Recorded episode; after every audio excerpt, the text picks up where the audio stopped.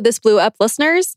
If you're enjoying our show, you might also like some of The Ringer's other narrative podcasts, like Just Like Us, a deep dive into the era of tabloids. Think TMZ and paparazzi, Bennifer and Brangelina. Or Gamblers, a show about people who make money off the weirdest stuff. Like, did you know you can gamble on chess? We like making shows for you here at The Ringer, and we like you. Thanks for listening.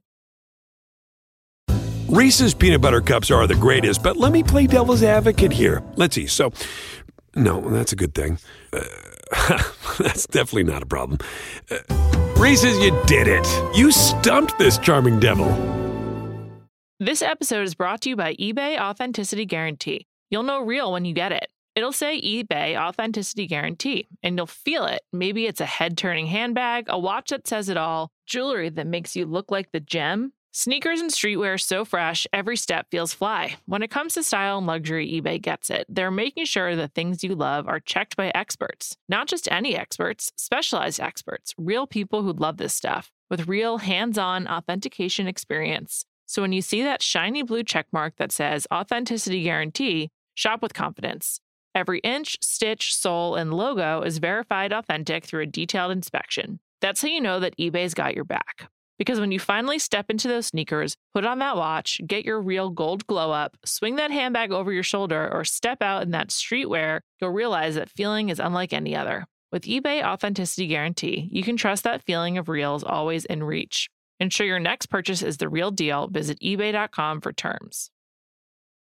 Just a note before we begin this episode mentions suicide.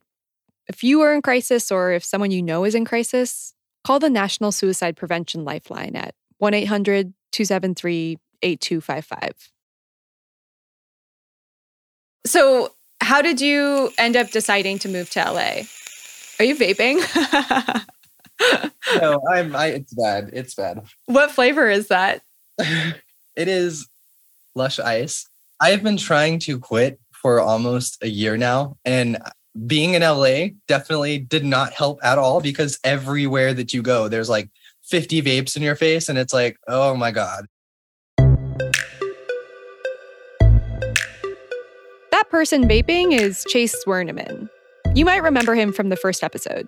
He's the guy who got both a tattoo and a job working for Clubhouse founder and CEO Amir Ben Yohanan all in the same night. Some quick background on Chase. He'd grown up bisexual in the teeny conservative town of Cut and Shoot, Texas. He came to idolize Scooter Braun, the guy who discovered Justin Bieber on YouTube. And when he was 18, he moved to LA to pursue his dream of getting into the music business and becoming a talent manager.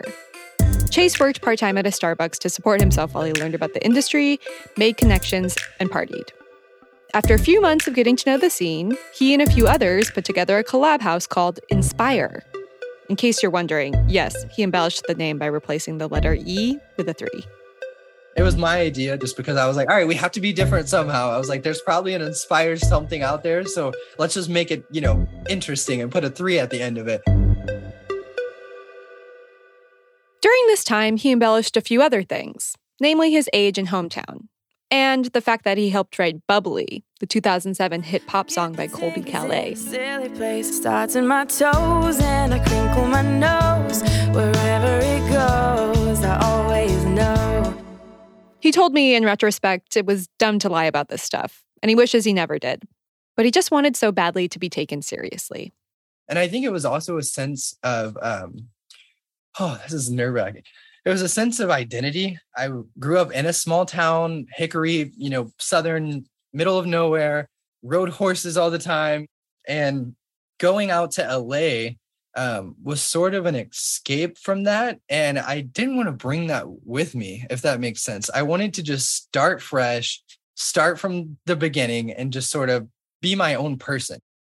Long story short, no matter how much creative license Chase took in his personal reinvention, it didn't make up for his inexperience. As he tells it, his initial attempt at organizing a collab house fell apart when investors that offered him money and resources disappeared, and he could no longer pay rent. The influencers involved say Chase himself made a lot of promises he couldn't deliver. Eventually, some of them complained about Inspire's messy implosion in a Vox article. Whatever happened there, Chase's first foray into the collab house business had been a failure. So, when Amir recruited him to work in an operations role at his content house in early 2020, he jumped at a second chance. By the way, I've reached out to Amir several times, but haven't heard back from him. As Chase tells it, after his first week at the company, he realized just how much responsibility he was being given and relished in it. By the end of that week, I was like, holy smokes. I was like, this guy is very straightforward. Usually, like, like let's say it takes one day or five days to get one task done. No, he wanted like 15 tasks done in one day. It was just such a crazy like opportunity that I was like, okay, I I think I can bite the bullet on this and sort of just, you know, make it work.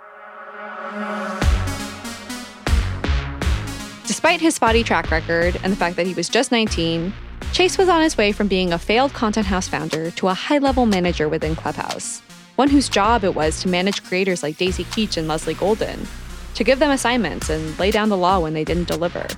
If Chase's career rise seems a bit sudden compared to most other jobs, I've come to learn that it's typical of the social media world. It's a scene where money and clout, or your proximity to people who have it, gives you a free pass to the top, and your qualifications for being there come later, or not at all. I've thought a lot about something I read in a letter internal to Clubhouse Media Group. That's the name of the company that ran Clubhouse, among other content houses. In that memo, a distraught contractor compared her work environment to the Stanford prison experiment. This is the infamous 1971 simulation that divided young volunteers into two groups prisoners and prison guards, and observed them 24 7 as they acted out their roles. To quote the letter, whoever is given power abuses it. No questions asked. From Spotify and the Ringer Podcast Network, I'm Alyssa Bereznak, and you're listening to This Blew Up. The more I learned about the people who were part of the upper management at Clubhouse, the more I was reminded of a type of guy I've come across time and time again in my lifelong fascination with fame. He's usually dubiously qualified and possesses one of a handful of titles in the biz manager, head of A&R, president, investor. Sometimes he's a former entertainer who's only a few years older than the influencers he's scouting. Maybe he meets them at an IHOP outside the convention center where VidCon is held every year at a casting call, or in the comment section of a TikToker's live stream. The point is, he positions himself as a middleman between talent and profits, and is motivated by whatever stats, publicity, and cultural values might make him the most money. In the influencer ecosystem in particular, he functions as a proxy between a handful of major tech platforms, potential advertisers, and the kids who dream of fame. In essence, a self interested lackey of the algorithm. And in the free for all of the TikTok boom, these types were quick to latch on to whatever famous teen they could find. After someone goes viral on TikTok, they might get lucky and link up with an agency run by professionals who follow industry standards, give them fair contracts, and also enough support to foster real creative pursuits. But more often than not, their first point of contact is with some rando in some cases, you know, you go really viral and no one in your life has any idea what that means or what you can really do with it. Rebecca Jennings covers internet culture at Vox and wrote that story about Chase's first attempt at a content house. She says young people are especially susceptible to these kinds of opportunists. In that case, you know, you'll probably get a bunch of DMs from all these people saying, you know, I can make you a lot of money. Would you like to sponsor this brand? I can make your dreams come true, basically. And you have no way of really vetting that person. And all you're sort of thinking is like, oh my God, this is it. Especially if you just go from a regular teen to having a bunch of followers overnight, which on TikTok, that is more possible than any other platform. There's already a pretty big power imbalance when someone comes along and promises a hopeful teen the sun, the moon, and the stars. And it's only that much more exaggerated when you throw content houses in the mix, and that same person becomes a teen's de facto landlord. After TikTok exploded in popularity, there were a lot of examples of this on all ends of the spectrum. I told you about that Vox report where influencers complained about Chase. There was also an article where a house manager was accused of locking one of their clients into a contract and leaking another's nudes. Another young creator, who quit his job at PacSun to join a content house, told me his manager left him on the hook for rent, and he ended up having to sell a few pairs of shoes to pay for it. Clubhouse was one of the most robust operations that launched at the time. At the top of its org chart was Amir, who was funding the company with his own money. Below him was Chris Young, who was tasked with expanding the business. And on that third rung were a handful of fresh and hungry contractors like Chase Zwernemann, who were responsible for managing the influencers. As Young put it, Amir liked to hire, I guess, younger kids to run the houses because he felt that they were more in touch with the talent, uh, with influencers.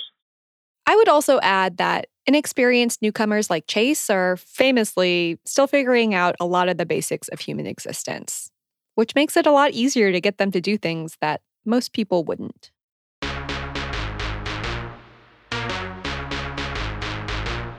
Back to spring of 2020 in Beverly Hills. This sparkly new creator haven, known as Clubhouse BH, had just been announced to the public with much fanfare. And now, roughly 10 creators were living and filming there on a daily basis, alongside a whole video crew and a growing staff. Daisy Keech, the fitness influencer who was the face of the house, said those first few weeks were a blast. You know, it's just all of us doing our TikToks in the big house together. it was really fun just having like this synergy of all the girls and all like strong, independent, creative women. I think that was in the beginning, it was a really fun time just to see everybody getting along and sharing ideas. This was the honeymoon phase. It might go without saying, but Clubhouse was a very fun place to be if you were a teen or a 20 something just getting started in LA in the early days of the pandemic. They were all cooped up inside together like it was one big perpetual slumber party. Videographer Kevin Zenny recalls the vibe. We just told like stupid stories and just hung out and just drank. It ended up being like an every night thing where I was just like drinking beer or like white claws for some reason. I don't I honestly don't know why, but it was like that for like 3 months and I was pretty much an alcoholic. There was a lot of partying on the roof and by the pool, and a lot of jumping off of the roof into the pool. Just go right through the middle. Three, two, one.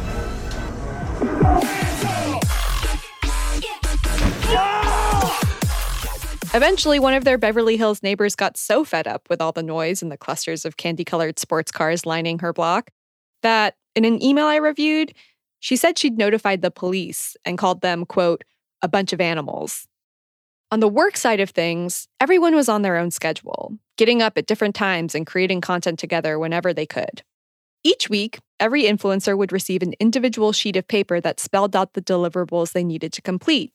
There would also be group meetings with Amir and Chris about what kind of sponsored parties or trips they were planning for the weeks ahead.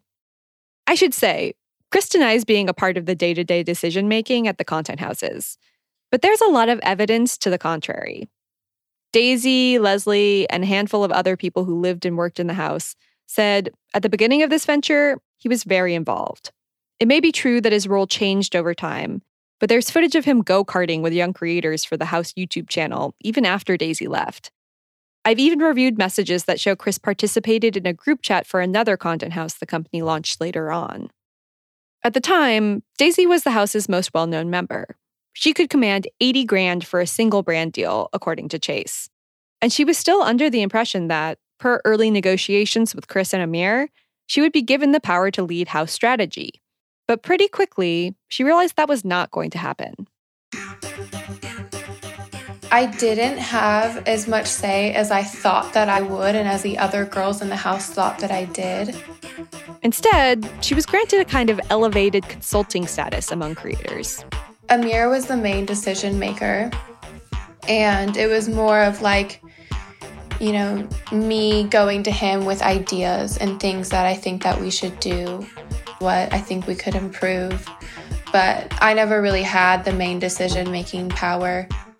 This wasn't the setup Daisy was expecting, but she was still in a pretty comfortable position. She remained the face of the budding Clubhouse brand, lived on a Beverly Hills compound rent free, and was bringing in big personal brand deals. Even so, it was a lot to live with that many personalities, and sometimes people pushed up against each other. Daisy and Leslie Golden, the influencer with the smallest following, clashed every now and then. For Daisy, a self described introvert, this could be especially overwhelming. The weird thing was, at a certain point, she began to wonder whether management was encouraging these kinds of disagreements, maybe even designing them. I'm sure it's very possible, and I've definitely heard assumptions of that. Whenever I would have drama with people, if my feelings get hurt about something, I always do bring it up. I like to hit things head on. And I think that, you know, maybe that could have been taken advantage of in certain ways. I think it's possible. Like, I, I honestly, I can't confirm it, I can't deny it. I've never point blank asked them that. Whatever was happening, her comfort with the company's leadership began to wane. I definitely did not feel like it that they were the right people to share my feelings with. As it turns out, Leslie Golden would soon encounter the same kind of social engineering. Only with her, it was much more direct.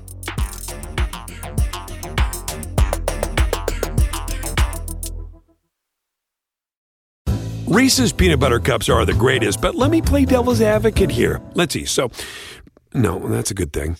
Uh, that's definitely not a problem. Uh, Reese's, you did it.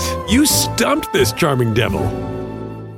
This episode is brought to you by eBay Authenticity Guarantee. You'll know real when you get it. It'll say eBay Authenticity Guarantee, and you'll feel it. Maybe it's a head turning handbag, a watch that says it all, jewelry that makes you look like the gem. Sneakers and streetwear so fresh, every step feels fly. When it comes to style and luxury, eBay gets it. They're making sure the things you love are checked by experts. Not just any experts, specialized experts, real people who love this stuff with real hands on authentication experience. So when you see that shiny blue checkmark that says Authenticity Guarantee, shop with confidence. Every inch, stitch, sole, and logo is verified authentic through a detailed inspection. That's how you know that eBay's got your back. Because when you finally step into those sneakers, put on that watch, get your real gold glow up, swing that handbag over your shoulder, or step out in that streetwear, you'll realize that feeling is unlike any other. With eBay Authenticity Guarantee, you can trust that feeling of real is always in reach. Ensure your next purchase is the real deal. Visit eBay.com for terms. This episode is brought to you by Empower. You got money questions like Can I retire early? What are my best savings options? Can I afford to pay for my kids' education? Luckily, Empower has all the answers. With Empower's real time dashboard and real live conversations, you get clarity on your real life financial goals. So join 18 million Americans and empower what's next. Start today at empower.com. Tap the banner or visit this episode's page to learn more. Sponsored by Empower, not an endorsement or statement of satisfaction by a client. We've been looking at Clubhouse through the eyes of people who lived and worked there. But I want to zoom out a little and look at it from the point of view of the business. The goal wasn't just to make friends, it was to make money. Rent at this Beverly Hills property cost $42,000 a month, and that was before living expenses and shoot budgets. For the most part, Amir was using his own money to cover these costs. So, as soon as everyone was settled, he pushed to grow the company's social media accounts and land sponsorships. Often, that meant Amir reaching out to the members and staff of the household directly, but also, he expected Chase Zwernemann to enforce his numerous demands. You might remember that Chase was a young Texas transplant who, despite his relative inexperience, became head of talent at the company, handling influencer contracts, brand deals, and everything in between. He also lived at Clubhouse's Beverly Hills property full time. Amir texted and called him at all hours of the day to ask about the progress of his towering workload, or remind him that certain creators hadn't posted that day a lot of people looked at me as a like as an extension uh, of Amir sometimes just because I was responsible for so many different things within the company and um, so I was constantly talking to him and with him, you know, on a daily basis. As the demand to earn more intensified, Chase says Amir's communication with employees and creators in the house became aggressive, and the responsibility to ensure members completed their work fell on Chase. And then I sort of became the bad guy, which I hate this, but I became the bad guy because who works with the talent all the time? I did. So who was in charge of getting the house deliverables complete? I was. So then I had to blow up these creators' phones because I got Amir blowing me up, ripping my hair out. I'm like, okay, you know, get this done. And I was always calm about it and tried tried to explain, like, okay, this is why we're doing it. This is what's going on. And then it just got so intense and the volume was so high that I couldn't keep track of anything. So I was just like two phones over here, left, right, trying to call people and get brand deals done, like 10 deals a day, and make sure you post on the house account. And also, I had to make sure they got their own personal brand deals done, you know, so they were making their money and, and so forth. And then I was helping coordinate the media team to make sure that they could do their work and help the creators. And so it, it got very wild. Whatever stress Chase was feeling was amplified at the creator level. And few influencers in the house were feeling that pressure as much as Leslie. Her fan base wasn't in the millions like the others, and for that reason, she constantly felt as though her job was in jeopardy. She was excluded from high exposure opportunities, like when 17 Magazine reached out to collaborate on a video and she was left out of the shoot completely. And when she tried to work with the in house media team on her own projects, they were always busy filming and editing stuff for her more famous roommates. Then, one day, Amir hatched a plan to give Leslie a boost. He thought she should differentiate herself by leaning into her sexual orientation, way into it. Amir was like, "Oh, you know, she she's bisexual. Let's uh let's exploit the heck out of that. You know, it'll it'll make more money and blah blah blah blah." And I was like, "Okay, no." And being someone who is part of that community, I took a lot of offense to that. And I, I, I wasn't really open about all of that, you know, back then. So I, I didn't really stand up in that moment about it. And then I sort of just brushed it aside and I was like, okay, sure, that's the, that's the idea you have, you know, let's talk to her about it and, you know, go from there. And we had a meeting with her at his house. He told her about all of it. Then they would started making jokes that I should um, shave my head and start dressing more tomboy um, to appear more gay than what I was. They wanted me to date one of the girls in the house as a fake relationship so that we could appear more more diverse. And I think out of fear, she jumped on it at the moment only because it was like, oh, if I don't do this, he's going to kick me out of the house. And then what am I going to do after? Chase said he felt weird about the whole thing and hoped Amir would forget it. But Amir kept hounding him to make it happen. He like went off on me one day and was like, I need this shit done right now. Like, you, you da, da, da, da, like this is your job. And I was like, okay. So I sat down, I put together a mood board. You know, I took some images and just kind of some ideas basing off what he he had in his head. And just by knowing leslie and you know her vibe and stuff. He made me a pinterest board of clothes that i should be wearing. And it was all very geared towards like billie eilish very baggy clothes. And it just made me feel really weird just because I was the only girl in the house that they didn't want me to be a girl. And just being LGBTQ in general, like being bisexual and stuff, like that's kind of like an identity crisis. The whole thing sent her into a really negative spiral of comparison. I'm living with all these beautiful girls.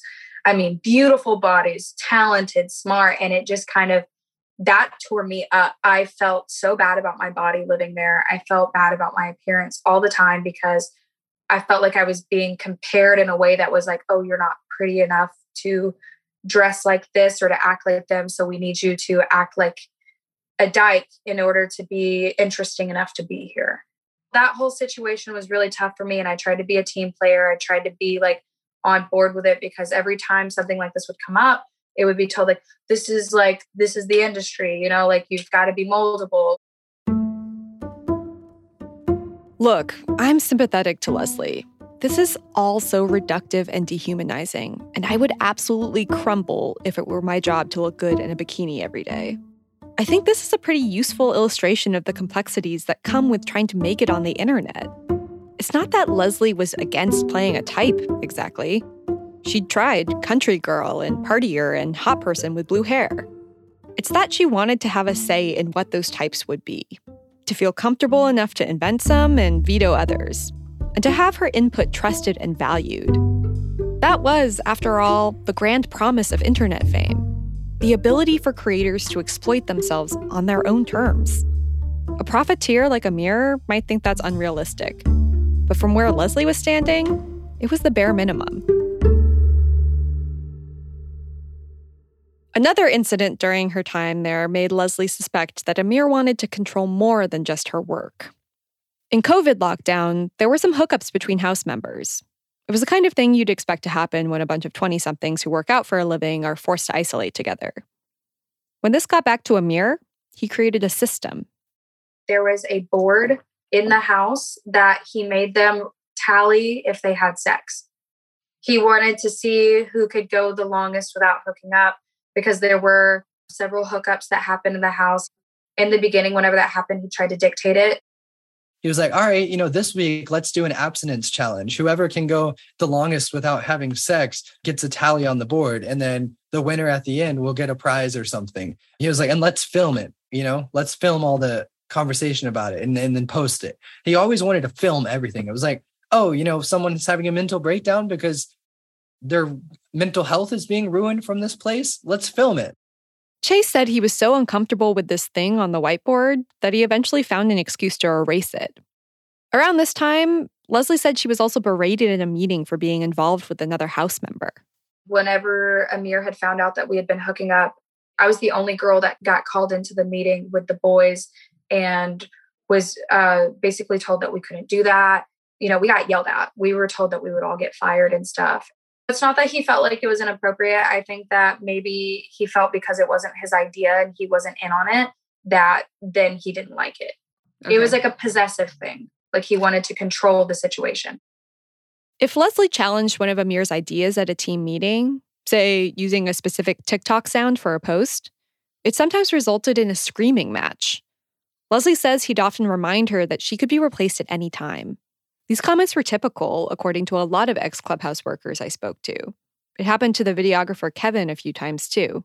Honestly, I have no idea why they were doing that, really. I guess to just make us work harder or just to like try to get us to like pump out more content or something like that. So they probably wanted like to scare us using it as some kind of tactic.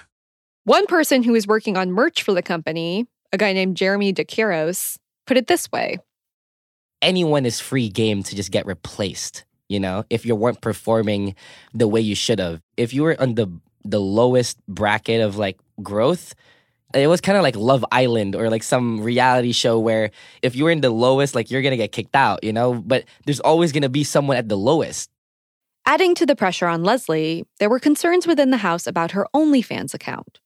OnlyFans is an app where users can sign up for paid subscriptions to a creator's feed. There, they can view a stream of exclusive photos.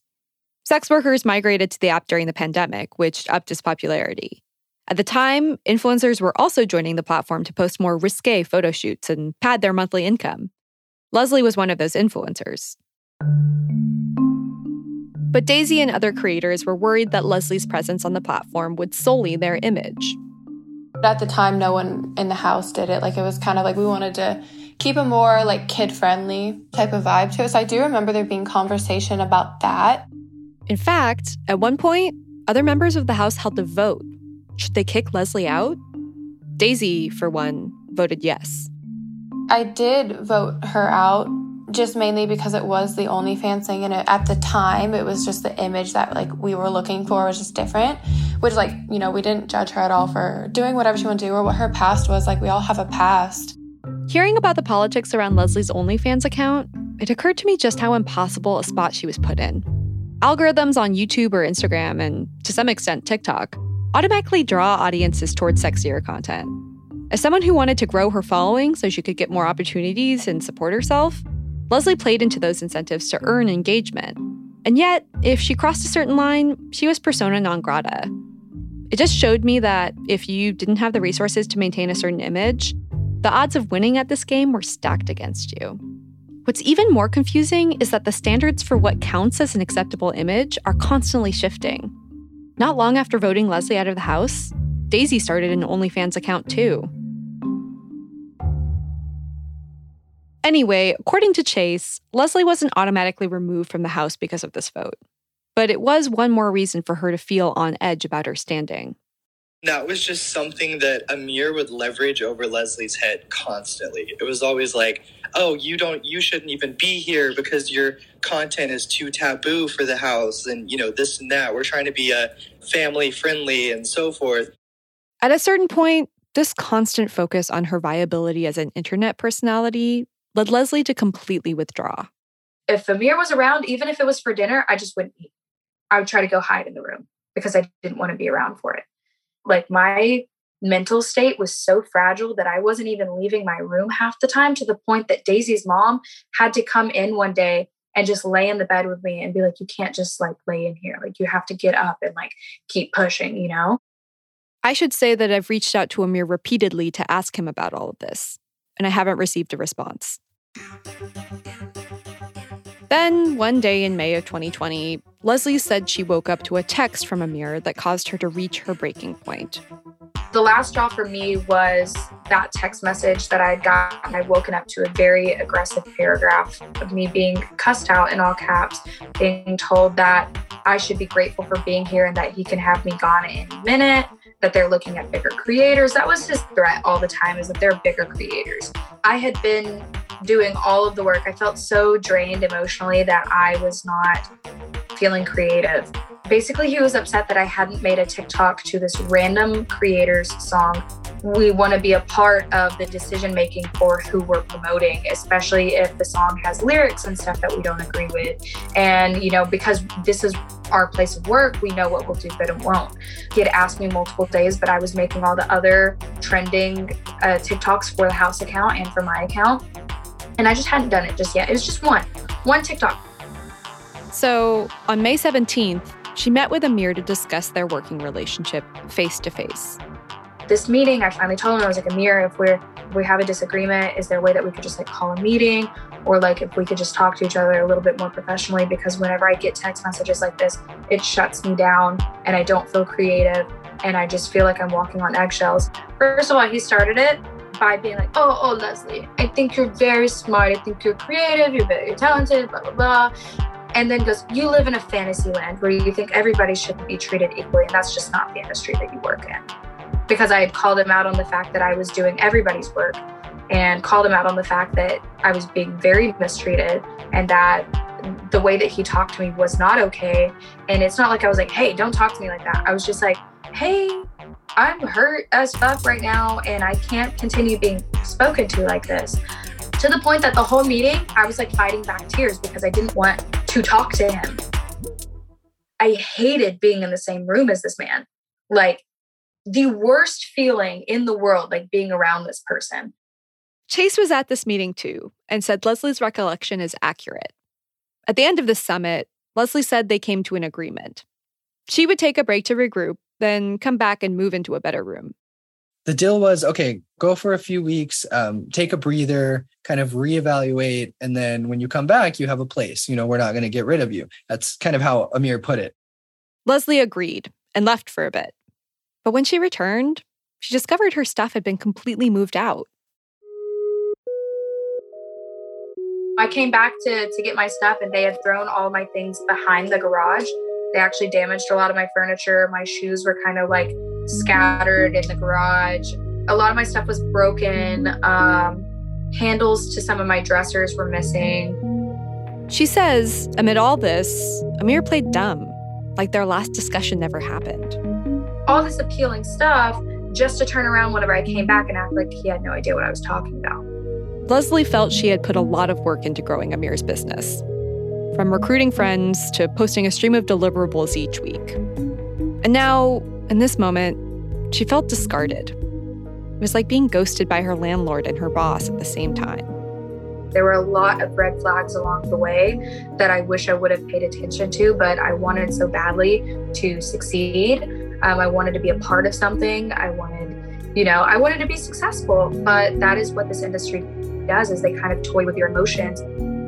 Expelled from the house, Leslie was alone, dealing with the fallout, marinating in Amir's harsh words, wondering what her next step would be, or if there even was a next step. You know, I almost ended my life leaving Clubhouse. It was really bad for me. It was it was that bad. Like like I've uh, had holding back tears this whole time. When I first met Leslie, I thought, man, this is a person who knows who she is. So to hear how paralyzed with self doubt she felt after just a few months at Clubhouse, that she even contemplated suicide, I wasn't only shocked, but I was really concerned. In part because so many other young people were joining this company and other content houses around Los Angeles that were similarly obsessed with followers and growth.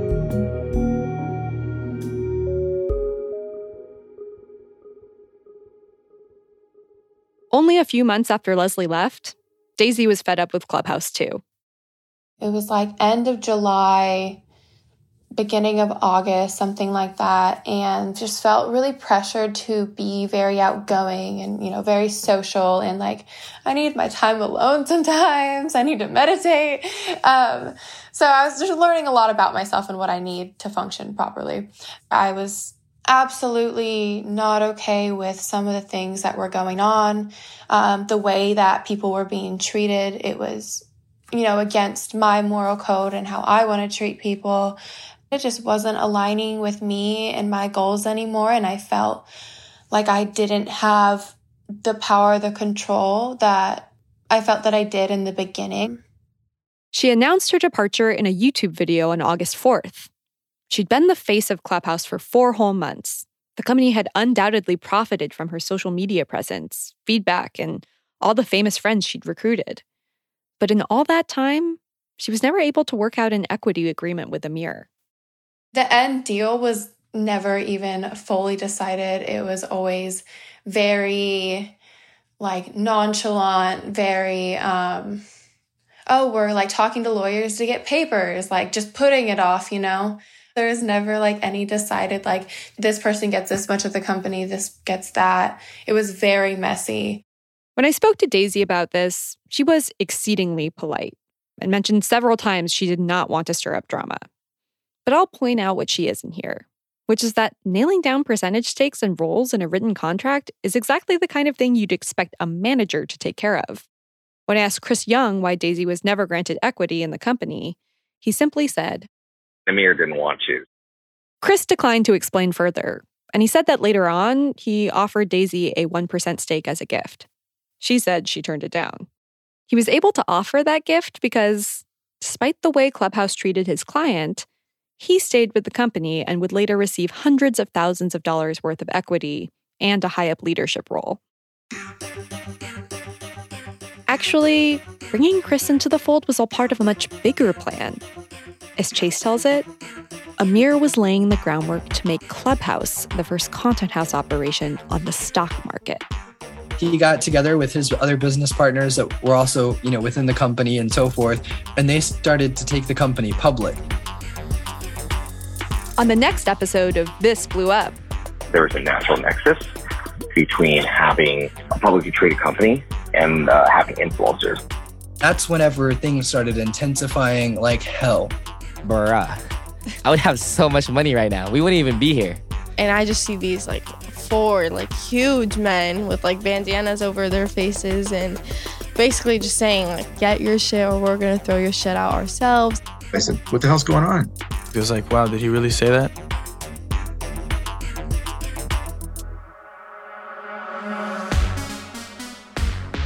Thanks for listening to This Blew Up. If you're enjoying the pod, please, please, please take a moment to tell a friend about it. I don't even have close to the amount of followers as the influencers on this podcast, so your word of mouth is the most valuable promotional tool we've got. This Blew Up was written and reported by me, Alyssa Bereznak. Its executive producers are Juliet Littman and Sean Fennessy. Our story editors are Conor Nevins and Amanda Dobbins. The show was produced by me, Kaya McMullen, and Vikram Patel. Copy editing by Craig Gaines. Fact checking by Juliana Ress. Special thanks to Erica Cervantes, who helped with research and early production. The theme song and some of the other music tracks you heard in this episode were composed by Devon Renaldo. Other music you heard in this episode is from Blue Dot Sessions and Epidemic Sound. Sound design by Kaya McMullen. Mixing and mastering by Scott Somerville. Art direction by David Shoemaker. Illustration by Alicia Tenoyan. Thanks for listening, guys. See you next time.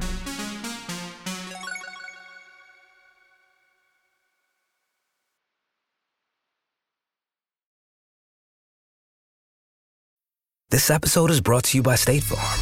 You might say all kinds of stuff when things go wrong, but these are the words you really need to remember. Like a good neighbor, State Farm is there.